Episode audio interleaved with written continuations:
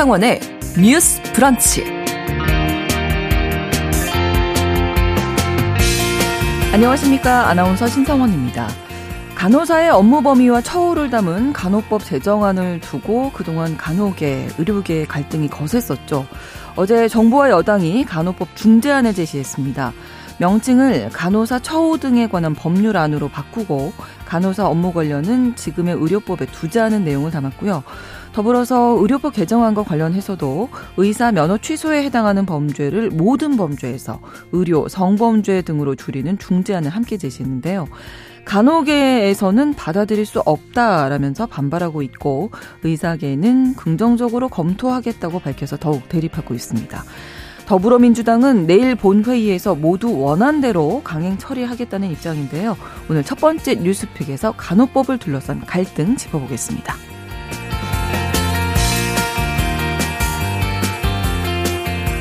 어제 서울 9호선에서는 출근 시간대에 시민들이 호흡곤란 증세를 보이며 쓰러지는 일이 발생했습니다. 9호선은 출퇴근 시간대에 지옥철로 불리면서 그동안 관련 민원이 끊이지 않았었는데요. 최근 정부와 서울시도 혼잡한 노선에 대해서 운행 횟수를 늘리는 등 대책을 내놓기도 했었는데 실효성이 있을지 두 번째 뉴스픽에서 점검해 봅니다. 4월 12일 수요일 신성원의 뉴스 브런치 문을 열겠습니다.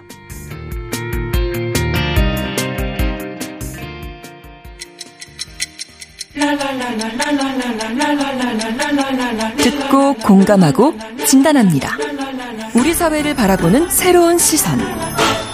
신성원의 뉴스 브런치 뉴스픽. 뉴스픽.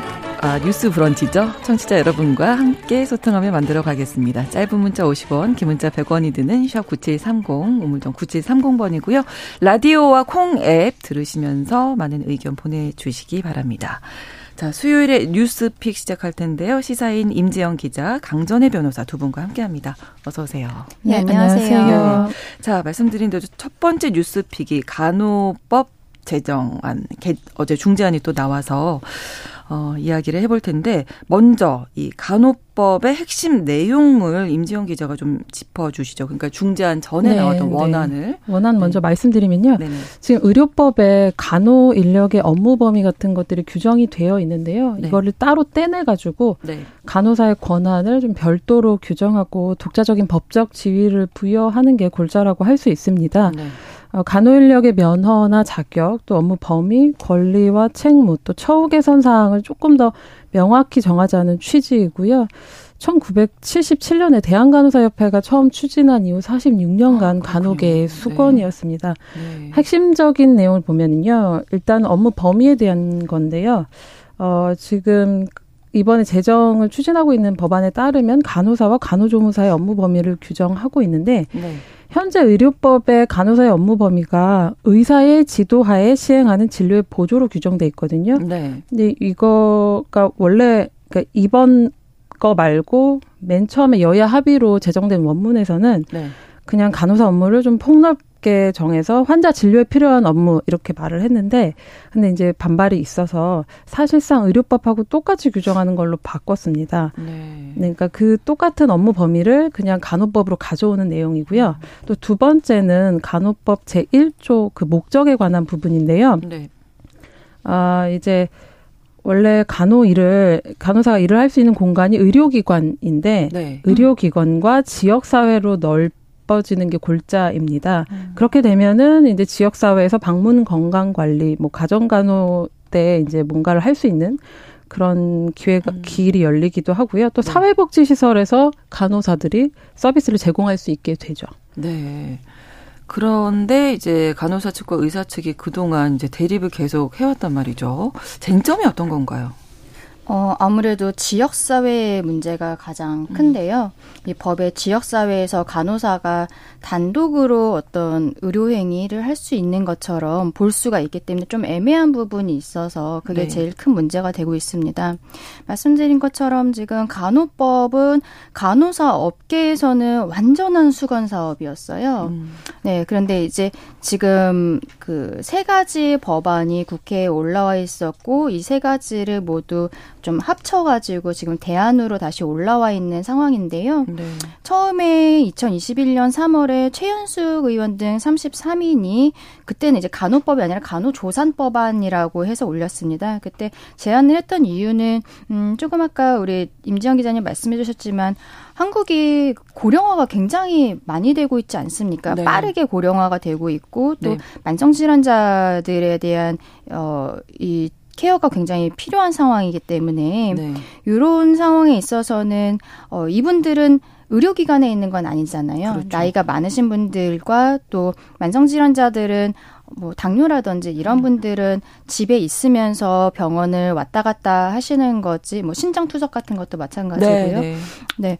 근데 이런 분들이 어 케어를 받는데 병원을 가는 것이 조금 어렵고 이런 것이 있어서 집에서 그리고 음. 지역사회, 의료기관이 아닌 지역사회에서 어떤 이런 돌봄 서비스를 받아야 되는 게 아니냐. 이런 음. 수요는, 음, 사실 분명히 있는 것이 맞습니다. 그래서 네. 이런 수요로 인해서 이 세 가지 법안이 올라오게 된 겁니다. 근데, 어, 문제는 말이 조금 애매해요. 그 의료기관뿐만이 아니라 간호사가 지역 사회에서도 일을 할 수 있다. 그렇게 하면은 음. 별도로 병원이 아닌 곳에서 음 어떤 센터라든지 음. 뭐 요양 센터라든지 이런 것을 간호사가 운영을 할 수 있게 되는 것이 아니냐. 네. 그렇게 되면 지금 의사들이 어, 간호사를 지도 감독하면서 의료행위의 보조를 간호사가 하고 있는데 의사들 입장에서는 의사 없이 간호사가 별도로 이런 것을 할 수 있는 게 아니냐. 네. 네. 기관을 차리 의료기관이라고 표현할 수는 없겠지만 뭐 돌봄 기관 뭐 이런 음. 것들을 차릴 수 있는 게 아니냐 이러한 이야기들이 있고요. 그리고 뭐 응급구조사 협회라든지 이제 어 다른 협회들도 사실은 간호사들이 이렇게 하면 지역 사회로 나오면서 네. 간호사들은 1년 한 3만 명 정도가 지금 배출이 되고 있다고 합니다. 음. 그래서 또 사람도 많기 때문에 다른 좀 특수한 협회들도 좀 반대를 하고 있어요. 간호사들이 자신들의 직역으로 들어올 것이 조금 걱정이 되는 부분이 있는 거죠. 그래서 아무래도 지금 간호 간호법의 가장 큰 쟁점이라고 하는 것은 지역 사회 음. 이 부분이 되는 것입니다. 네. 중재안에서는 빠져 있는 것 같던데요. 일단 저는 아까 임지영 기자님 말씀하셨을 때 이 간호법 제정해야 된다라는 게 1977년부터니까 역사가 네. 진짜 오래됐네요. 이번이 아마 제정 추진한 지는 세 번째, 발의된 지는 세 번째인 아, 것 같고요. 네. 네, 일단은 간호법이 좀 필요하다 이렇게 얘기가 나온 게 크게 정리하면 세 가지인 것 같아요. 네. 일단은 의료법이 규정하는 그 간호사의 업무 범위가 좀 명확하지가 않거든요. 그 의료법에 따라서 간호사가 수행할 수 있는 업무가 있는데 네. 이제 의사의 지도하에 시행하는 진료의 보조입니다. 근데 이 보조의 기준이 무엇인지 좀 불명확한 음. 부분이 있어요. 그래서 사실상 PA라고 하죠. 간호사가 의사 대신 수술을 하는 진료행위 일부를 맡는 의료 현실이 사실상 있어 왔었고요. 네. 그래서 결과적으로는 뭔가 의료 분쟁이 있었을 때 어떤 판례들이 나오면 그것을 적용해서 최소한의 기준이 마련되고 그런 현실이 있었습니다. 네. 또 말씀하신 것처럼 지역사회 기반 간호를 어렵게 한다는 점이 있었고요. 그러니까 체열 같은 거는 굉장히 간단한 의료행위인데 이것마저도 불법으로 음. 사실상 현재는 해석될 네. 수 있는 여지가 있기 때문에 네. 지금 네. 현재의 어떤 서비스 수요를 포괄하지 못한다 이런 얘기가 있었습니다. 그리고 무엇보다도 간호사의 열악한 근무 환경도 배경인데요. 네. 팬데믹 당시에도 이제 열악한 현실이 많이 나오면서 공감을 얻긴 했었는데 대한간호협회에 따르면 이제 인력이 부족해서 과로가 나타나고 또 과로로 인해서 어느 산업 직군보다도 퇴사율, 뭐 이직률이 음, 높거든요. 네. 이런 게 증가해서 인력이 더 부족해지고 계속 악순환이라는 거죠. 그래서 간호 인력의 근무 환경을 개선하기 위해서 별도의 법률이 필요하다고 간호업계는 주장하고 있습니다. 네. 네. 간호업계에서 그렇게 지금 주장을 하고 있기 때문에 이 어저께 그 중재안에서는 네. 결국에는 간호사의 처우 에 관한 법률로 바꾸자라는 이야기가 나온 것이고 네. 그러면서 법 안에서는 이제 지역사회 부분이 빠지게 된 거죠. 네. 이제 조금 아까 말씀하셨지만 체혈이라든지 뭐 네. 우리 간단하게 주사 같은 거는 우리가 병원을 가보면은 음. 사실 거의 의사 선생님이 하는 것이 아니라 간호사가 하고 있죠. 네, 근데 네. 이것도 법상으로는 분명히 의료행위라고 되어 있기 때문에 간호사가 단독으로 할 수 있는 것은 아니고 음. 의사가 근처에 있는 의사의 지, 음. 지시와 감독을 받을 수 있는 상황에서만 할 수 있는 것입니다. 그런데 어 아까 노, 그 고령자라든지 아니면은 만성 질환자들 집에 있는 부, 분들을 케어하기 위해서는 그렇다면은 간호사가 의사와 한 팀을 이뤄 가지고 네. 가지 않는 이상은 혼자서는 현재로서는 예, 할 수가 없는 상황인 거죠. 네. 자, 그럼 어제 이 모두 한 자리에 모여서 이야기를 나눈 후에 나온 중재안 핵심 내용은 어떤 건가요? 네, 어제 국회에서 정부 또 대한의사협회 반대하고 있죠. 네. 또 대한간호협회도 굉장히 추진하고 있는 곳이고 또 반대하는 직역이죠. 대한간호조무사협회 등이 네. 이제 민당정 간담회를 열고서 중재안을 발표했는데요. 어, 말씀하신 것처럼 간호법이 아니라 간호사 처우 등에 관한 법으로 변경하자는 음. 것이고요. 또 간호사, 간호조무사 같은 업무 관련 내용은 재정안이 아니라 간호법이 아니라 기존 의료법에 그냥 두자는 거예요. 그래서 독자적인 법률로 규정을 하겠다는 당초 간호법 발의 취지하고는 좀 어긋나는 내용이죠. 네.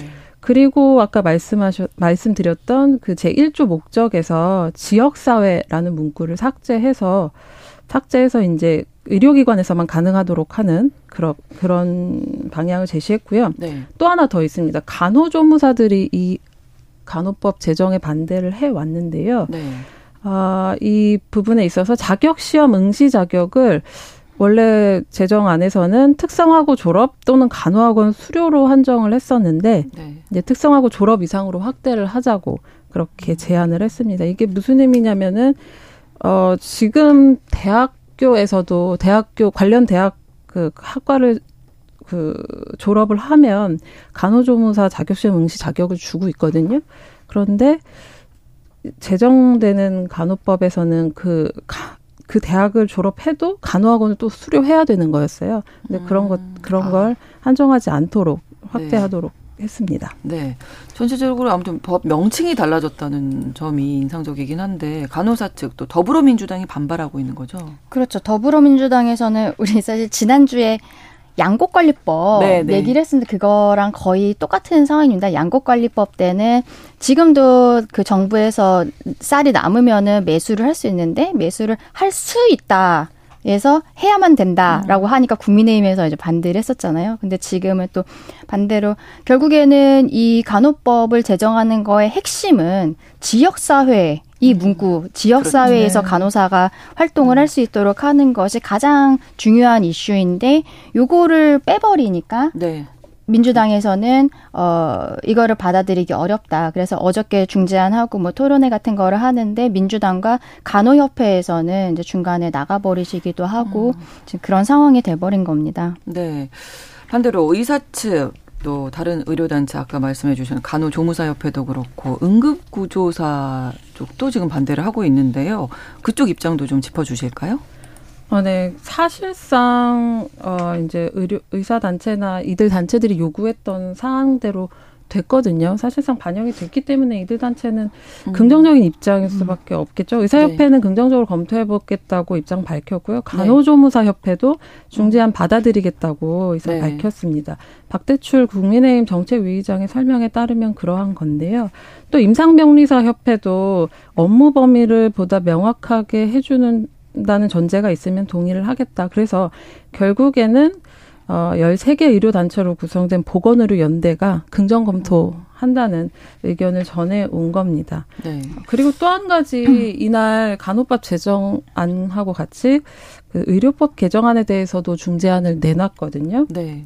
네, 현재 그 의사 면허가 취소되는 사유가 의료 관련 법령 위반으로만 되어 있는데 예, 개정안에서는 모든 범죄로 금고 이상의 형을 선고받았을 때 이렇게 의사 면허 박탈 그 음. 기준이 강화됐었습니다. 네. 그런데 어제 중재안에서 다시 축소가 됐습니다. 음. 의료 관련 범죄와 성범죄, 강력 범죄로 금고 이상의 형을 선고받을 때로 축소를 해서요. 모든 범죄에서 의료 관련 범죄, 성범죄, 강력 범죄 이렇게 줄어든 것으로 알 수 있습니다. 네. 그리고 또 면허가 취소되었을 경우에는 면허 재교부 금지 기간도 원래 원하는 아, 개정하는 10년이었거든요. 네. 근데 5년으로 완화하자는 음. 중재안이 나왔습니다. 네. 네. 이 부분은 이제 의료계 의사협회에서 원하는 안이 거의 다 들어갔다. 음. 어저께 예, 중재안은 그렇게 봐야 될 것 같고요. 근데 네.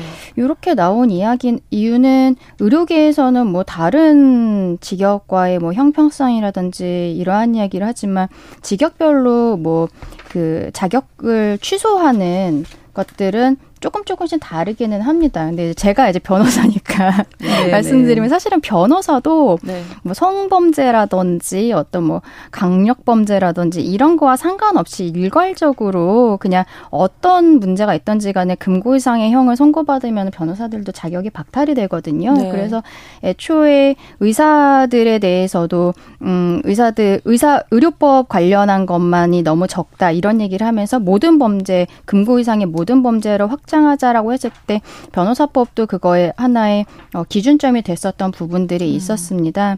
근데 이제 의료계에서는 그거는 조금 받아들이기가 어렵다. 지금 그렇게 주장을 하고 있는 거고 네. 지금 중재안에서는 의료계 이야기들이 담게 된 거죠. 네, 저희가 이제 원안도 알아봤고 중재안도 잘 살펴주셨는데 두 분 어떻게 생각하세요? 중재안 네.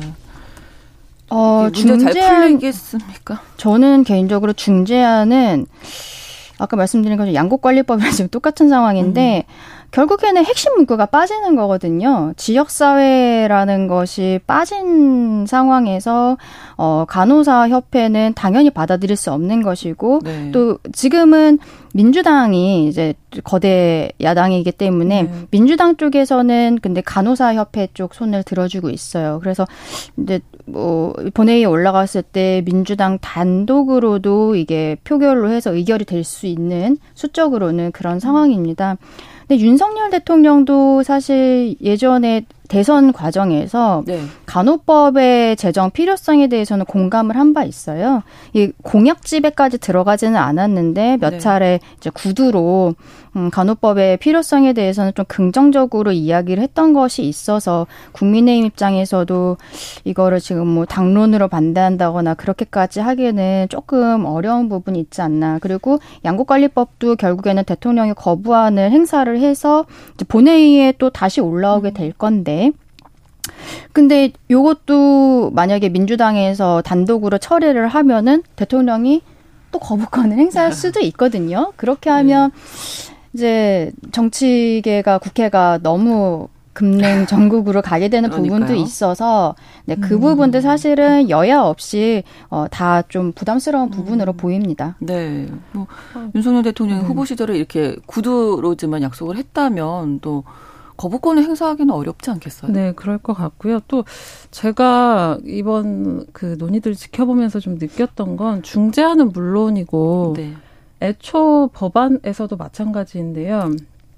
이제 간호법 제정 두고서 의사협회 같은 뭐 타직역 단체들이 굉장히 반대하고 있고 간혹에는 강력하게 원하고 이런데 그 온도차가 굉장히 선명하잖아요. 네.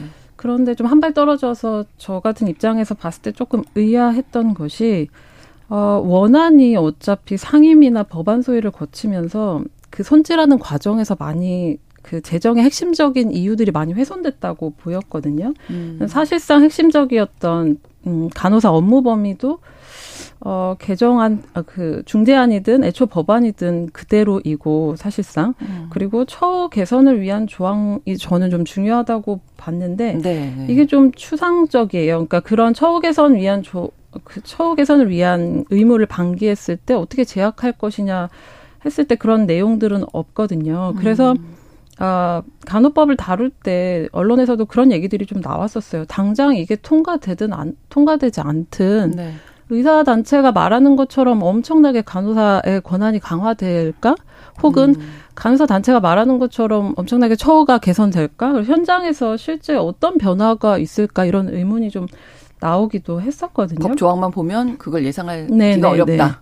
네. 네. 그래서 사실상 간호법이 제정되더라도 예. 시행령 같은 하위 법령이 좀 뒷받침돼서 이제 많이 이렇게 붙어야 된다는 거죠. 그 간호업계에서는 그런 입장인데요. 그러니까 제정된다고 끝이 아니라 하위 네, 법령을 뒷받침해서 뭔가 더 강화해야 된다 이런 의견들이 있기도 했었습니다. 네, 네. 네 지금 말씀하신 것처럼 결국에는 음. 지역사회라는 문구가 만약에 추가가 되어 있는 상태에서 국회에서 통과가 된다고 해도 그렇다면 간호사가 지역사회에서 할 수 있는 행위, 어, 의료행위라고 표현하기 좀 어렵겠지만 돌봄행위 이런 것들이 무엇이 있는지에 대해서는 이제 시행령에서 아마 규정을 하게 될 것인데 시행령은 보건복지부에서 만들게 될 가능성이 높거든요. 네. 음, 근데 보건복지부에서도 그러면은 시행령을 만들기 전에 또 다시 뭐 의견 청취를 하고 이런 부분들이 분명히 있을 겁니다. 하지만 이제 의사협회 그리고 어 간호사 협회를 제외한 나머지 의료연대 이 협회들은 음 일단은 한 번 시작이 되면은 다른 데에서도 다 뭐 별건으로 음. 기관을 뭐 세운다든지 네 이런 네. 것들이 본물 터지듯 나올 수 있다. 이러한 이야기들을 하는 거고 아까 응급구조사 협회에서 하는 얘기도 네. 응급구조사가 하는 것보다 간호사가 할 수 있는 일이 좀 더 포괄적인 업무가 보장이 되지 않냐. 그렇기 때문에 음. 응급구조사들이 응급구조사를 사람들이 그 써야 되는 기관들이 있거든요. 네. 뭐 스포츠 시설이라든지 이런 데는 네. 응급구조사라는 사람을 써야 되는데 음. 만약에 간호사가 이렇게 지역사회로 나오면 본인들보다 더 포괄적인 일들을 할 수 있으니까 그러면 음. 한 해에 3만 명씩 나오는 간호사들이 응급구조사들이 할 수 있었던 몇 개의 기관을 잠식을 해버리면 아, 네, 네, 네. 이런 걱정들을 하는 거죠. 그렇군요. 청취자 1250번 쓰시는 분께서 인력난에 열악한 초호 속에 있습니다. 간호사들이 사실 대형 병원에만 있는 것도 아니고 중소병원 상황 더 힘들다고 지적을 해주셨고요. 1839님. 간호사는 로봇으로 대체할 수 없는 현장을 지키는 음. 핵심 인력이라고 생각합니다. 만성적인 간호사 부족 사태에 정부가 좀 더 집중해 주시면 좋겠습니다. 라고 말씀을 해 주셨어요. 지난주에 저희가 뉴스 브런치에서도 어, 한번 만나 뵀었는데 뭐 너무 인력 부족이 너무 네. 심각하다. 간호사 한 명당 돌봐야 네. 하는 환자 수가 음. 뭐 20명 막 이렇게 된다고 하시더라고요. 네. 그러니까 여러 가지 상황은 맞는 것 같기는 한데 예, 현실을 들여다보면요. 제가 자료 찾다가 보니까 OECD 회원국 평균이 간호사대 환자 비율 보면은 간호사 1인당 6명에서 8명 정도인데 음. 우리나라 같은 경우에는 종합병원 기준 16.3명 그리고 음. 일반 병원으로 확대하면 45명까지도 아, 늘어난다고요. 근데 문제는 이제 의료법에도 네. 이런 기준들이 나와 있거든요. 네네. 간호사 1인당 몇 명 이런 식의 그 음. 기준들이 나와 있는데 근데 그걸 위반해도 그걸 그 통제할 벌칙 조항이 없는 거예요. 음. 그런 한계들이 또 있는 것 같습니다. 네. 아까 잠깐 얘기가 나왔지만 네 간호사들이 1년에 3만 명이 이제 신규로 나온다고 말씀드렸잖아요. 근데 네. 그 중에서 거의 50% 정도가 이직을 한다고 합니다. 그러니까 아. 굉장한 비율이죠. 그 간호사가 만성적으로 부족한 것이 사실이지만 네. 또 그거는 저는 이제 이 간호사 처우에 관해서 이번에 간호법을 만들든 아니면은 뭐 간호사 처우에 관한 법률을 하든 간에 여기에 네. 대해서는 분명히 개선이 이루어져야지 그렇죠. 그렇게 네. 해야 이직을 하는 분들이 남아서 같이 일을 하고 이렇게 하면은 간호사 부족 부분도 음. 어느 정도 해소가 될 수 있고 그것들이 또 이제 간호사들의 어떤 복지 향상이라든지 이런 네 걸로 당연히 이어지는 거거든요. 그래서 지금 간호사 자격을 갖고 계신 분들 중에 일을 하지 않는 분들이 왜 이직을 하는가 이거에 대해서도 정부에서는 그렇죠. 좀더 어, 판단을 해봐야 될 것 같습니다. 네. 그래서 내일 이제 본 회의에 뭐 더불어민주당은 처리를 하겠다 뭐 이런 네. 얘기를 하고 있는데 정치권으로 넘어간 모양새입니다. 어떻게 될까요? 네, 간호법 제정 이제 본회의 부의안 건으로 가결됐기 때문에 네. 이제 언제든지 본회의에 상정돼서 표결할 수 있게 되어 있는데요. 네. 내일 열리는 이제 본회의 통과가 유력한 네. 셈이죠. 관건은 말씀 나왔던 것처럼 이제 윤, 도, 윤 대통령의 거부권 행사 여부입니다. 뭐 후보 시절에 약속하긴 했지만 네. 또 어떻게 나올지 모르겠고요. 네. 예, 강행 처리가 되면 그 다음이 또 문제네요. 그렇죠. 사실. 오늘 당장 이제 내일인데 오늘 또 새로운 중재안이 사실 또 나올 수도 있겠지만 음. 어저께 나온 것들 그리고 민주당에서의 입장 그리고 간호업계의 입장을 보면은 조금 강대강으로 가고 있는 모습이 있습니다. 그래서 네. 오늘 뭐 이렇게 극적인 중재안이 나오기는 사실은 조금 어려울 것 같고 아마 네. 지금 나와 있는 중재안으로 내일 본회의에 올라갈 것으로 보이는데 민주당에서는 강행 의지를 이미 밝힌 바 있거든요. 네. 좀 지켜보도록 하겠습니다. 네. 뉴스 브런치 1부 마치고 2부에서 뉴스픽 바로 이어가겠습니다. 11시 30분부터 일부 지역에서는 해당 지역 방송 보내드립니다.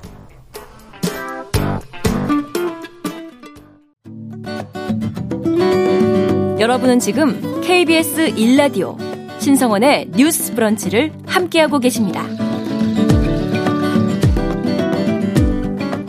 두 번째 뉴스픽 이어갑니다. 자, 어제 지하철에서 승객 두 명이 쓰러지는 일이 있었다고 하는데 이게 김포 골드라인에서 이런 일이 발생했다고요? 네, 어제 오전이었죠. 그 7시 50분쯤 한창 그 출근 시간입니다. 예. 김포 도시철도 김포 골드라인이라고 불리죠. 거기 김포공항역에서 10대 여고생하고 30대 여성이 쓰러졌는데요. 출근 시간대 붐비는 열차를 탔다가 김포공항역에 도착한 뒤에 호흡 곤란과 어지러움 증세를 호소해서 이제 119가 출동했습니다. 응급 처치를 받았고요. 승강장에서 대기하다가 처치 받고 다시 다른 열차를 타고 갔다고 그렇게 전해지고 있습니다. 네. 여기서 끝이 아니라 이제 장기역에서도요. 여, 여중생 한 명이 어. 네, 조금 있다인 8시 20분쯤에 호흡 곤란 증세를 보여서 병원으로 또 옮겨졌어요. 어. 네, 김포 골드 라인이죠. 여기가 한강 신도시에서 서울 9호선 김포공항역을 잇는 23.67km 구간인데요. 네. 어, 무인운전 자동 전동차라고 합니다. 근데 2019년에 개통이 됐는데 승객 과밀 민원이 끊이지 않고 그렇죠. 있다고. 그렇죠. 뉴스도 합니다. 여러 번 나왔던 것 같은데 네. 정말 사람들이 너무 많아서 네네. 네. 약간 이태원 또 생각이 네, 나거든요. 맞습니다. 다 여성분들이시고 지금 그 지옥철이라고 하면은 김포 골드라인하고 9호선, 9호선. 급행 네, 맞아요. 그렇죠. 네, 요거를 많이 저기 꼽고 있는데요. 그래서 사실 작년에도 대선 과정에서 많은 정치인들이 한번 지옥철을 경험을 해보겠다 네, 이러면서. 네. 탔던 것들이 김포 골드라인입니다. 근데 이게 경전철이기는 한데 2량밖에 안 돼요. 네. 네. 근데 김포 쪽에 뭐 아시겠지만 아파트가 굉장히 많고 그렇죠. 또 대부분이 젊은 분들이 그 네, 살면서 네. 서울 로 출퇴근을 하고 있습니다. 경전철을 만든 것이 그 김포 지역 시민들의 어떤 교통 편의에 있어서는 굉장히 큰 도움이 되긴 하는데 문제는 네. 이게 2량밖에 안 된다는 것이고 근데 처음에는 뭐 이것도 저는 적어 보이긴 하지만 3량 3량으로 기획은 되었었다고 합니다. 네. 근데 요게 김포시에서 실제로 시행을 하는 과정에 그, 그 사업을 진행을 하는 과정에서 네. 예산상의 문제로 2량으로 줄였다고 해요. 근데 지금 그게 9호선도 마찬가지의 얘기이기는 음. 한데요. 처음에 몇 량으로 이거를 기획을 하느냐에 따라서 플랫폼, 역사의 사이즈라든지 그렇죠. 네. 계단에 있어서의 뭐 사람들이 아무래도 량이 여, 여러 칸이 가면은 사람이 많이 되니까 음. 그때는 뭐 아, 가운데에다가 기둥을 넣는다든지 네, 네, 네. 음, 그런 것도 사실 하나하나가 다 비용이거든요. 그렇죠. 근데 처음에 3량이었다 2량으로 줄이면서 모든 사이즈가 다 2량으로 맞춰서 기획이 되어 있기 때문에 지금 당장 뭐 열차 칸을 그러면은 사실 시민들 입장에서는 한 칸 더 붙여갖고 네. 보내면 되는 거 아니야? 라고 네, 네. 하면은 그건 또 다른 안전사고의 위험들이 아, 발생을 하게 되는 거죠. 쉬운 일이 아니군요. 네. 9호선도 사실 사량으로 처음에 개통이 네, 네. 됐었거든요. 근데 2011년부터 이제 혼잡도가 200%를 상회했어요. 아, 이제 혼잡도 100, 200%. 100%면 한 양, 한 칸에 160명인 거거든요. 그것보다 두 배 넘게 이제 출퇴근 시간에 어, 많은 사람들이 붐볐던 건데요. 그래서 2017년에 6량으로 두 칸 늘린 열차를 투입하기도 했습니다. 네, 지금 청취자 여러분들께서 막 증언을 해주고 계십니다. 4310번으로. 아, 네. 이럴 줄 알았어요. 저도 김포 골드라인 타는데 출퇴 출근 시간대 진짜 못합니다. 발 디딜 틈이 없습니다라고 하셨고 네. CK님 김포 골드라인만인가요? 9호선 사람들이 밀면서 내리고 밀면서 탑니다. 네. 전형민님께서는 9호선은 열량으로 김포는 8량으로 했어야 합니다. 또 3849번으로 김포 골드라인에서 9호선 이어서 타는데요. 계속 숨을 못 쉽니다. 아이고. 출근길이 왜 지옥철인지 정치인들이 아실까요? 이렇게 정치인들이 알아보려고 김포 골드라인을 가서 탑승을 하기는 했는데 네. 당장 이 량을 늘릴 수는 없는 거고 그리고 어저께는 어떻게 갑자기 시민 두 분이 네. 쓰러지셔갖고는 언론에 나오긴 했는데 김포 골드라인 관계자 말로는 언론에 나오지는 않지만 아. 한 달에 한 건씩은 네. 계속 처음이 아니라고 네, 하더라고요. 계속 이러한 과호흡이라든지 이렇게 쓰러지는 분들이 음. 계속 있어왔다. 발 디딜 틈이 없다고 하니까. 네, 예, 그렇죠. 그렇겠죠. 그래서 여성이나 뭐 노약자 같은 네, 네 경우에는 네. 특히 취약할 때 테고요. 뭐 이런 것들이 굉장히 어. 그 시그널이 아닌가 이런 사소한 그러니까요. 그런 것들이 쌓여서 큰 사고가 되지 않을까 그러니까요. 좀 걱정되는 부분이 있습니다. 네. 근데 문제의 이유는 우리가 다 알고 있는 건데 네. 이제 방안이 나와야 할 텐데요. 그러면 그렇게 한 양을 더 늘리는 게뭐 여러 가지 예산상의 이유도 그렇고 어렵다면 네. 어떻게 좀 예, 정부가 이제 전철 혼잡도 개선 방안을 내놓기는 했어요. 네. 근데 좀 들여다 보면. 음. 어, 수도권 열차하고 역사 관리 인력을 늘리는 게 좀 핵심인데요. 네. CCTV나 뭐 통신사, 교통카드사 제공 자료를 활용해서 혼잡도를 파악하는 거죠. 네. 그래서 혼잡이 심각할 때에는 해당 지자체에서 재난 안전 문자를 발송하고 인파 사고를 예방하는 건데요. 사실 출근 시간대 너무 마음 급한데 이런 것들이 얼마나 실효성이 있을지는 그렇죠. 모르겠지만 일단은 네. 발표한 내용이 이렇고 재난 문자가 와도 네, 가야 네, 되거든요. 그쵸, 시간에 맞춰서 가야 시간 됩니다. 지켜야 되니 까요. 네. 출근 시간을 좀 조정을 해주시던지 네. 뭐 그런 방안이 나오지 않는 이상 이거 해결 되겠어요. 네. 그리고 현장 관리 인력을 총 855명 배치해서 동선을 분리하고 뭐 응급 상황에서 조치한다는 건데요. 어, 좀 근본적으로는 9호선 같은 혼잡도가 음. 높은 그 열차 운행 횟수를 늘리고 추가 열차 도입할 계획을 밝히기는 했습니다. 9호선 네. 같은 경우에는 내년부터 48칸, 그러니까 6칸짜리 8대를 투입하고요. 네. 또 김포골드라인의 경우도 5대를 추가 투입해서 혼잡률을 개선하겠다고 그렇게 말했습니다. 또 혼잡도가 심각 단계일 경우에 이제 철도 운영 기관이 무정차 하는 거를 필수적으로 음. 검토하도록 매뉴얼을 개정한다고도 밝혔습니다. 근데 이제 무정차 부분에 대해서는 시민들께도 여쭤봤는데 네. 반대하는 분들이 굉장히 많았어요. 제일 거예요. 걱정하는 거는 네. 내가 내려야 되는 역에 만약에 무정차를 음, 하면 그렇죠. 네, 그리고 또 이론적으로는 그 다음 역도 사람이 많으면은 또, 또 무정차할 수도 있는 거거든요. 그러면은 오히려 지하철이라는 아. 거는 정치성이라는 게 되게 핵심인데 그 정체성도 할 수가 없고 내가 내려서 다시 원래 가고 싶었던 역으로 가려면은 출근 시간을 맞출 수가 아, 없잖아요. 그렇죠. 그래서 무정차에 대한 부분은 오히려 시민들의 반발이 음. 높아서 어 원희룡 국토부 장관이 이야기한 것은 무정차 부분에 대해서는 뭐 특별한 어, 행사가 있다든지 이럴 네. 때 있어서의 검토하는 부분인지 음. 일상적으로 지금 무정차를 생각하고 있는 것은 아니다라는 것을 장관이 이야기를 할 정도로 네, 네좀 네. 예, 시민들에게는 이슈가 됐던 부분입니다. 9호선은 현재는 혼잡도가 심지어 155%예요. 아. 근데 이거를 아까 우리 임지영 기자님 말씀해 주신 것처럼 48칸을 추가로 운행을 하고 뭐 이런저런 것들을 해서 내년에 2024년까지 목표치도 120%입니다. 지금 100% 안으로 아니군요. 네, 네, 네. 100% 안으로는 지금 음. 들어오는 게 현재로서는 불가능한. 어, 뭐 최대한으로 네. 해도 좀 어려운 상황이다. 그러네요. 그렇게 보입니다. 제가 전해드린 청취자 여러분들의 의견을 좀 들어보시고 뭐 대책을 마련하실 수 있는 실마리가 좀 되지 않을까 싶어서 음. 말씀을 드리는데요. 네. 최정호님이 잔 사고 이어지면 아까 저희가 말씀 나눈 네. 대로 이제 큰 사고 이어질까봐 걱정이라고 말씀하셨고요. 2412번으로 과호흡뿐만 아니라 밀면서 탈 때 아마 여성분이신 것 같은데 건장한 남자분들이 팔꿈치로 밀면서 타서 멍들 아, 때 네. 다칠 때도 네. 많다고 하세요. 상대적으로 이제 좀 체구가 작고 그런 이제 여성분들이 네. 좀 피해를 많이 보시는 것 같은데 그렇겠죠. 오늘 아침에도 9호선에서 겪으셨다고 또 음. 알려주셨거든요. 그렇죠. 골드라인 같은 경우에는 사실 아이를 데리고서는 타는 걸 엄두조차 내기 어려운 상황이죠. 저 같으면 안 타요. 네. 그쵸. 아이랑은 못 탈 것 같아요. 네.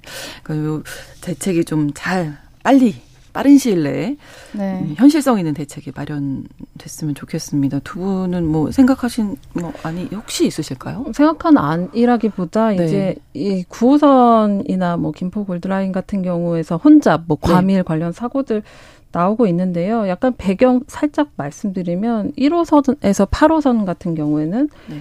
서울교통공사가 직접 운영합니다. 근데 9호선하고 경전철 같은 음. 경우는 민간 자본에 의해서 운영이 되는데요. 네. 특히 네. 9호선 같은 경우는 구간마다 또 운영 단위가 주체가 다르기도 하거든요. 음. 뭐 1단 1단계는 민간 업체, 2, 3단계는 서울교통공사가 맡고 있지만 뭐 재위탁하고 이런 좀 복잡한 사정이 있어요. 음. 그래서 노동 조건이나 뭐 과밀도 문제 같은 것들이 계속해서 나왔고 단독으로 요금을 올리려다가 네. 무산된 어, 경우도 있었습니다.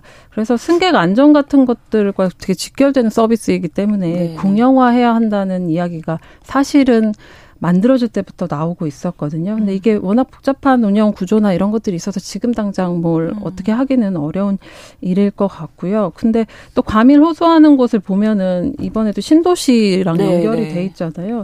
김포골드라인의 경우에는 하루 평균 이용객이 2020년 701만 명에서 작년에 857만 명으로 증가했어요. 이게 아. 사실 예측하기 어려웠냐? 그건 아닌 것 같아요. 그래서 네.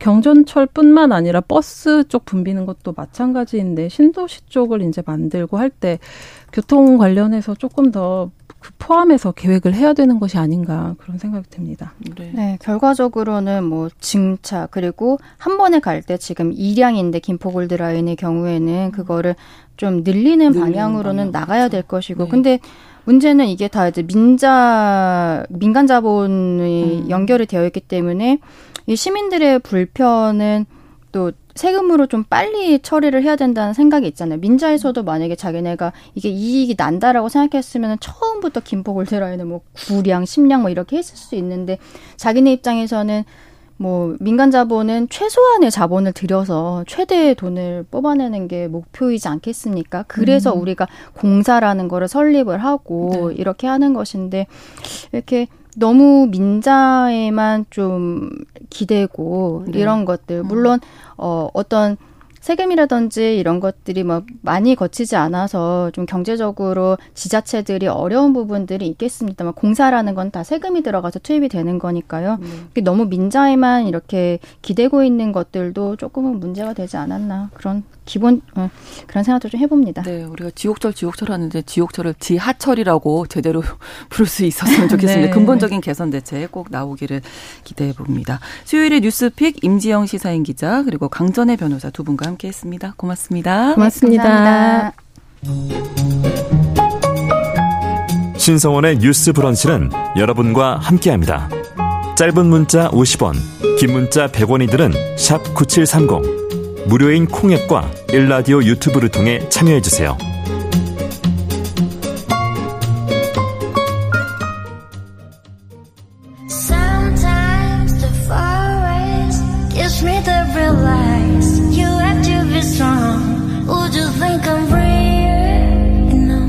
대중문화를 바라보는 색다른 시선. 뉴스 브런치. 문화로운 세계 대중문화와 사회현상을 색다른 시선으로 들여다보는 시간 문화로운 세계입니다. 영화 저널리스트 김현민 기자와 함께합니다. 어서 오세요. 안녕하세요.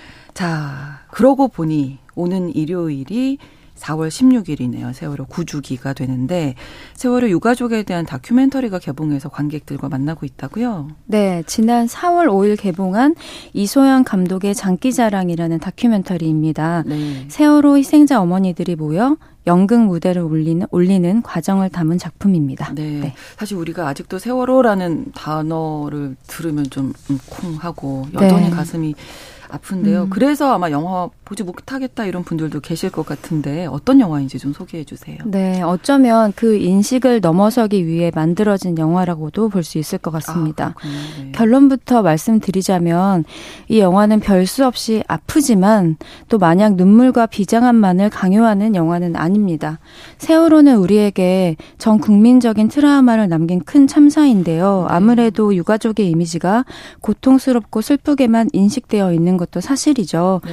하지만 하지만 이 영화에 나오는 희생자 어머니들은 슬픔이라는 이미지로 타자화된 대상이 아니라 울고 웃고 때론 싸우고 화해하기도 하는 평범한 우리 이웃의 모습과 다름 아닙니다. 이 영화를 만든 이소영 감독은 피해자들도 웃을 수 있고 또 무언가를 욕망할 수 있는데 그것을 사회적으로 금기시해서는 안 된다는 의도를 이 영화에 담으려고 한 것 같습니다. 그래서 영화에 재미있고 위트 있는 순간이 많아요. 아, 그렇군요. 네, 네, 그래서 소위 피해자다움이라는 편견으로부터 어머니들을 끌어낸 거죠. 아. 네, 세월호 희생자라는 박제된 이미지가 아니라 개별 주체들을 입체적으로 보여주고자 한 점, 아. 너무 슬프고 어둡게만 그리지 않은 것, 그렇다고 해서 또 슬픔을 너무 배제해도 부자연스러운데 그렇죠. 그 무게 중심을 음. 적절히 잘 잡은 것이 저는 이 영화의 가장 큰 성취라고 봅니다. 어.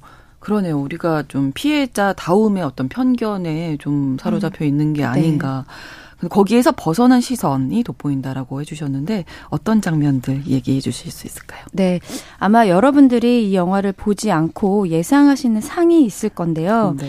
이 영화의 시작은 그날에 대한 유가족들의 생생한 증언입니다. 음. 전원 구조라는 잘못된 뉴스에 잠시 안도했다가 네. 그 사망자 명단에서 아이들의 이름을 보고 무너져 버린 그때의 음. 처참한 심경에 대해서 이야기를 합니다. 여기까지는 어쩌면 우리가 기대하거나 쉽게 예상했던 그런 세월호 다큐멘터리일 겁니다. 네. 그런데 이 영화의 본색은 여기 있지 않습니다. 그 영화는 희생자 어머니들이 네. 어쩌다가 어쩌다 보니 연극을 하게 되고 네. 점차 연극의 진심이 되어가는 과정, 음. 극단에서 일어나는 에피소드에 집중합니다.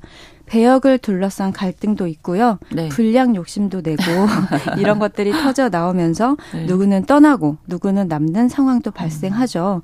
이건 어느 극단에서도 흔히 일어날 법한 평범한 광경일 건데요. 네. 이런 상황을 통해서 희생자 누구 누구의 어머니로 불렸던 한 인물들의 캐릭터가 드러나고 어머니이기 이전에 세월호 희생자 가족이기 이전에 그 사람의 모습으로 보이기 음. 시작합니다. 네. 저는 이렇게 한 사람을 입체적으로 바라보는 것 자체가 진정한 공감의 시작이라고 봅니다. 그러네요. 네. 왜 연극을 하셨을까요? 때그 영화에도 등장하는데요. 네. 세월호 희생자 어머니들이 참사 이후에 주로 칩거를 하거나 음. 은둔 생활을 했다고 해요. 네. 그분들이 사회적으로 고립되지 않기 위해서 바리스타 교육도 하고 각종 참여 프로그램을 제공하게 되었는데 어, 다음번에 무엇이 하고 싶냐고 이렇게 물었을 때 뭐 연극도 좋겠네요 정도로 얘기를 아, 하신 거죠. 네네. 그런데 이제 뭐 김태현 연극 연출가가 이 소식을 듣고 네. 아, 어머니들이 연극을 하고 싶어 한다는 것에 큰 의욕을 가지고 찾아왔는데 네. 뭐 어머니들 반응이 좀 미지근했던 거예요. 그냥 던져보신 네. 거잖아요, 사실. 연극 뭐 하면 좋겠네요. 그래요, 딱 그거예요. 네. 그런데 부담스러우니까 연극 네. 부담스럽잖아요. 예. 도망쳐버리신 분들도 계셨고 어. 뭐 그렇게까지 하고 싶은 건 아니었지만 선생님 보기 미안해서 네, 네. 그 자리를 지키신 어머니들도 계셨어요. 아. 근데 그러던 분들이 점차 무대에 매료돼 가는 과정이 그려지는 거죠. 네. 그래서 이 2015년 첫 공연을 시작으로 4.16 가족극단 노란 리본을 만들었고요. 전국에서 200회가 음. 넘는 공연을 올렸고 아. 올 5월에는 다섯 번째 신작을 무대에 올립니다. 그러니까 시작이 참 어려운데요. 네. 시작을 하면 이렇게 큰 성과가 난다는 걸 또 보여주시는 네. 게 아닌가 싶은데 이 영화의 제목이기도 하죠. 장기자랑이라는 작품을 무대에 올리는 과정이 담겨 있는 건데 이 연극은 어떤 내용인가요? 네, 이 연극의 내용은요. 네. 제주도로 수학여행을 가게 되는 고등학생들이 장기자랑을 준비하는 내용입니다. 음. 네, 그래서 되게 아, 어떤 부분에서 굉장히 어머니들에게는 또 잔인할 수도 있는 내용인데요. 네, 네. 네, 장기자랑의 그 형식과 대사 곳곳에 보면 아이들의 흔적이 묻어 있거든요. 현실에서 아이들은 제주도에 가지 못했지만 이 연극에서는 모든 아이들이 제주도에 도착하게 됩니다. 음. 어머니들은 이 연극을 통해서 자신의 아이들을 대리 체험하는 경험을 하고요. 네. 또 아이들이 못다한 꿈을 극중에서 대신 이뤄주기도 하고 또 세상의 아이들을 기억해 달라는 메시지를 전달하기도 하는 것이죠. 와, 저는 이거를 딱 듣자마자 약간 어. 네, 어쩔 수 없이 어, 그렇죠. 예. 근데 네. 아이들이 입장이 음. 되어서 연기를 직접 하시는 거잖아요. 그럼, 그런 네, 어머니들의 네, 심정은 어떠셨을까? 네. 아무래도 음. 이 연극은 수학여행에 들떠 있는 10대 아이들이 주인공이다 보니까 웃는 장면이 많은 밝은 내용이에요. 네. 하지만 슬프지 않을 도리가 없습니다. 그래서 어머니들 중에는 심정적으로 너무 힘들어서 음. 가끔 약을 먹고 어. 무대에 어. 오르기도 한다고 하세요. 또 이 영화에서 가장 큰 핵심 사건이 단원고에서 이 연극을 올리게 되는 순간입니다. 네. 그때의 심정은 이 무대를 바라보는 단원고 재학생들이나 교복을 입고 무대에 오르는 어머니들이나 음. 또 그것을 스크린 겉에서 바라보는 우리들은 또 이루 말할 수 없이 복합적인 심정이 됩니다. 네. 또 이렇게 연극하는 과정에서는 서로 투닥거리 다가도 무대에 오르기 전에 무대 뒤에서 어머니들끼리 서로 보듬고 안아주는 모습이 나오는데요. 네. 참, 참 그게 뭉클하고 감동적이고 이렇게 곁에 함께 있어주면서 시간을 같이 보내는 것이 진짜 네. 위로가 아닐까 하는 그렇죠. 생각이 들었습니다. 아니 실제로 그 뭐 연극 치료 같은 것도 있다, 있다고 하잖아요. 네. 연극을 무대에 올리는 이 행위 자체가 일종의 이분들께는 치유 과정일 수도 있겠다 이런 생각 드네요. 네, 그렇습니다. 이 영화를 보면 아마 예술의 역할에 대해서 새삼 음. 생각해 보게 되실 거예요. 또 네. 연극의 기원이 고대 제의에서 비롯된 것이거든요. 어머니들은 배역을 입고 다른 사람이 되어보는 경험을 하기도 하지만 동시에 자신들이 평소에 억눌러 왔던 감정을 확인하고 보고 표현하면서 다시 자기 자신으로 존재하는 계기가 되는 자리이기도 합니다. 네. 재밌는 일화는 감독이 첫날 이제 인터뷰를 하러 갔다가 어머니들이 싸워서 이제 촬영을 못하고 쫓겨난 거예요. 근데 그때 싸웠던 이유가 그 배역 캐스팅 문제 아, 때문이었는데 네네. 그래서 개별적으로 인터뷰를 했더니 모두가 연극 얘기를 하면서 너무너무 행복해 했다고 하세요. 아, 그 모습이 네. 그 간극이 인상적이었다고. 평범한 사람들이 연극이라는 매체에 빠져서 배우로 거듭나는 과정을 보는 것도 이 영화의 중요한 지점입니다. 네. 그러니까 이 영화 자체에서 이제 세월호 참사에 대한 이야기도 하지만 어머니들이 올리는 연극에 대해서도 집중하잖아요. 네. 균형이 잘 잡혀 있나요? 음, 이 영화는 사실 작년 서울국제 여성영화제에서 처음 세상에 공개되었었는데요. 네. 그때는 지금의 개봉 버전과는 조금 달랐습니다. 음. 세월호 자체에 대한 언급보다는 어머니들이 연극 이야기를 하는 것에 무게 중심이 더 실려 있었는데요. 어, 이소연 감독이 개봉을 준비하던 중에 멘토링을 통해서 이런 조언을 듣게 되었다고 합니다. 저는 이게 굉장히 중요한 질문이었다고 생각을 하는데요. 네. 아는 사람들끼리만 소통할 것인가? 이후 세대가 이 영화를 보면 공감할 수 있을까? 음. 감독은 자신이 가진 세월호 트라우마는 들여다보려 하지 않는다. 이런 질문들을 받고 편집 방향을 조금 달리하게 됐고요. 네. 개봉 버전에는 참사 자체에 대한 소개가 조금 더 들어가 아, 있는데요. 네. 저는 이 두 버전을 모두 봤는데 참 신기하게도 네. 세월호 참사에 대한 소개를 좀 더 하면서 어떤 무게 중심을 잡았더니 전 전반적으로 영화가 더 유연하고 오히려 음. 위트 있게 느껴지는 순간도 아. 많았던 것 같아요. 네네. 네. 음. 청취자 여은영님, 지금도 눈물이 납니다. 하셨고요. 4222번 쓰시는 분, 유가족분들도 이제는 웃을 수 있으면 좋겠습니다. 하셨고, 2981번, 유가족들이 연극으로 트라우마를 이겨내려 하시는 그 모습이 아직은 좀 힘들, 시겠지만 그래도 음. 연극 이렇게 보여주셔서 감사합니다. 음. 음. 남겨주셨는데 네. 많은 분들이 영화로 또 접하실 수 있으니까요.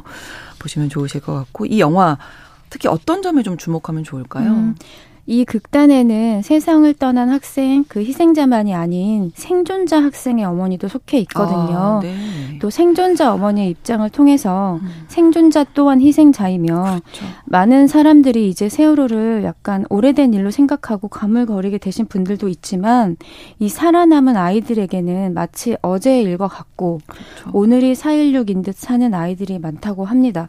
그건 또 우리가 미처 살피지 못한 지점이라는 생각이 들었어요. 네. 그리고 또 이 영화를 보면 제가 아주 오랫동안 기억에 남는 한 어머니의 말씀이 있는데 네. 아이를 떠나보낸 엄마가 뭐가 좋다고 저렇게 다닐까 손가락질 할 수도 있을 것 같다. 그런데 그냥 나는 더 멋지게 살고 싶을 때도 있다. 아. 네, 이렇게 말씀을 하시는데 저 네, 이것이야말로 그 네. 피해자다워야 한다는 통념을 깨는 균열을 주는 발언이었던 것 같고요. 네. 이렇게 다양한 입장의 인물들을 속내를 들여다보면서 제가 더 이해해보고 헤아려보고 이런 경험을 제공받는다는 것 자체가 음. 좋았고요. 또 여러 번 봤지만 늘 새롭게 보이는 지점들이 있는 영화입니다. 네. 감독님이 어떤 메시지를 전하고 싶으셨을까요? 뭐, 멋지게 음, 사셔야죠. 그분들도 그럼요. 그럼요. 네. 네. 제가 어제 감독님께 네. 우리 신성원의 뉴스 브런치 네. 청취자들을 위해서 음. 말씀을 전해달라고 아, 얘기를 예. 들었어요. 그랬더니 네. 이런 말씀을 해주셨어요. 모두가 잊지 않겠다, 기억하고 있다고 말하지만 이젠 어떻게 기억할 것인가가 더 중요한 시점 같다. 음. 너무 가슴이 아프면 기억하고 싶지 않으니까 함께 힘내서 웃으며 기억할 수 있도록 이 영화를 만들었다라고 밝혔거든요. 음, 네. 저도 이 영화를 보면서 막 울고 웃고 싸우다 화해하고 참사 이후에도 지속되는 삶, 그 일상적인 삶, 사람들의 진짜 삶이 보였거든요. 네. 그래서 좋았고요. 유가족들은 세월호를 이렇게 기억하고 소화하면서 앞으로 나아가고 있구나. 그렇다면 나는 이 참사를 어떻게 기억하고 있나? 자문해 볼 수 있는 계기가 되었거든요. 그래서 네. 여러분들도 극장에서 한번 확인해 보셨으면 좋겠습니다. 네, 그리고 저희 금요일에 있는 브런치 초대석에서 이 영화 장기자랑의 주인공들이시자 극단 노란 리본의 배우들이시자 세월호 참사의 유족이신 동수 어머니, 수인 어머니 두 분이 나오시거든요. 금요일 브런치 초대석 시간에 또 깊은 이야기 나눌 테니까 기대해 주시기 바랍니다. 문화로운 세계 영화 저널리스트 김현민 기자와 함께했습니다. 고맙습니다. 감사합니다. 지금 나가고 있는 곡 김동률의 그게 나야 오늘 끝곡으로 들려드리면서 뉴스 브런치 마치겠습니다. 내일 다시 뵙겠습니다. 고맙습니다.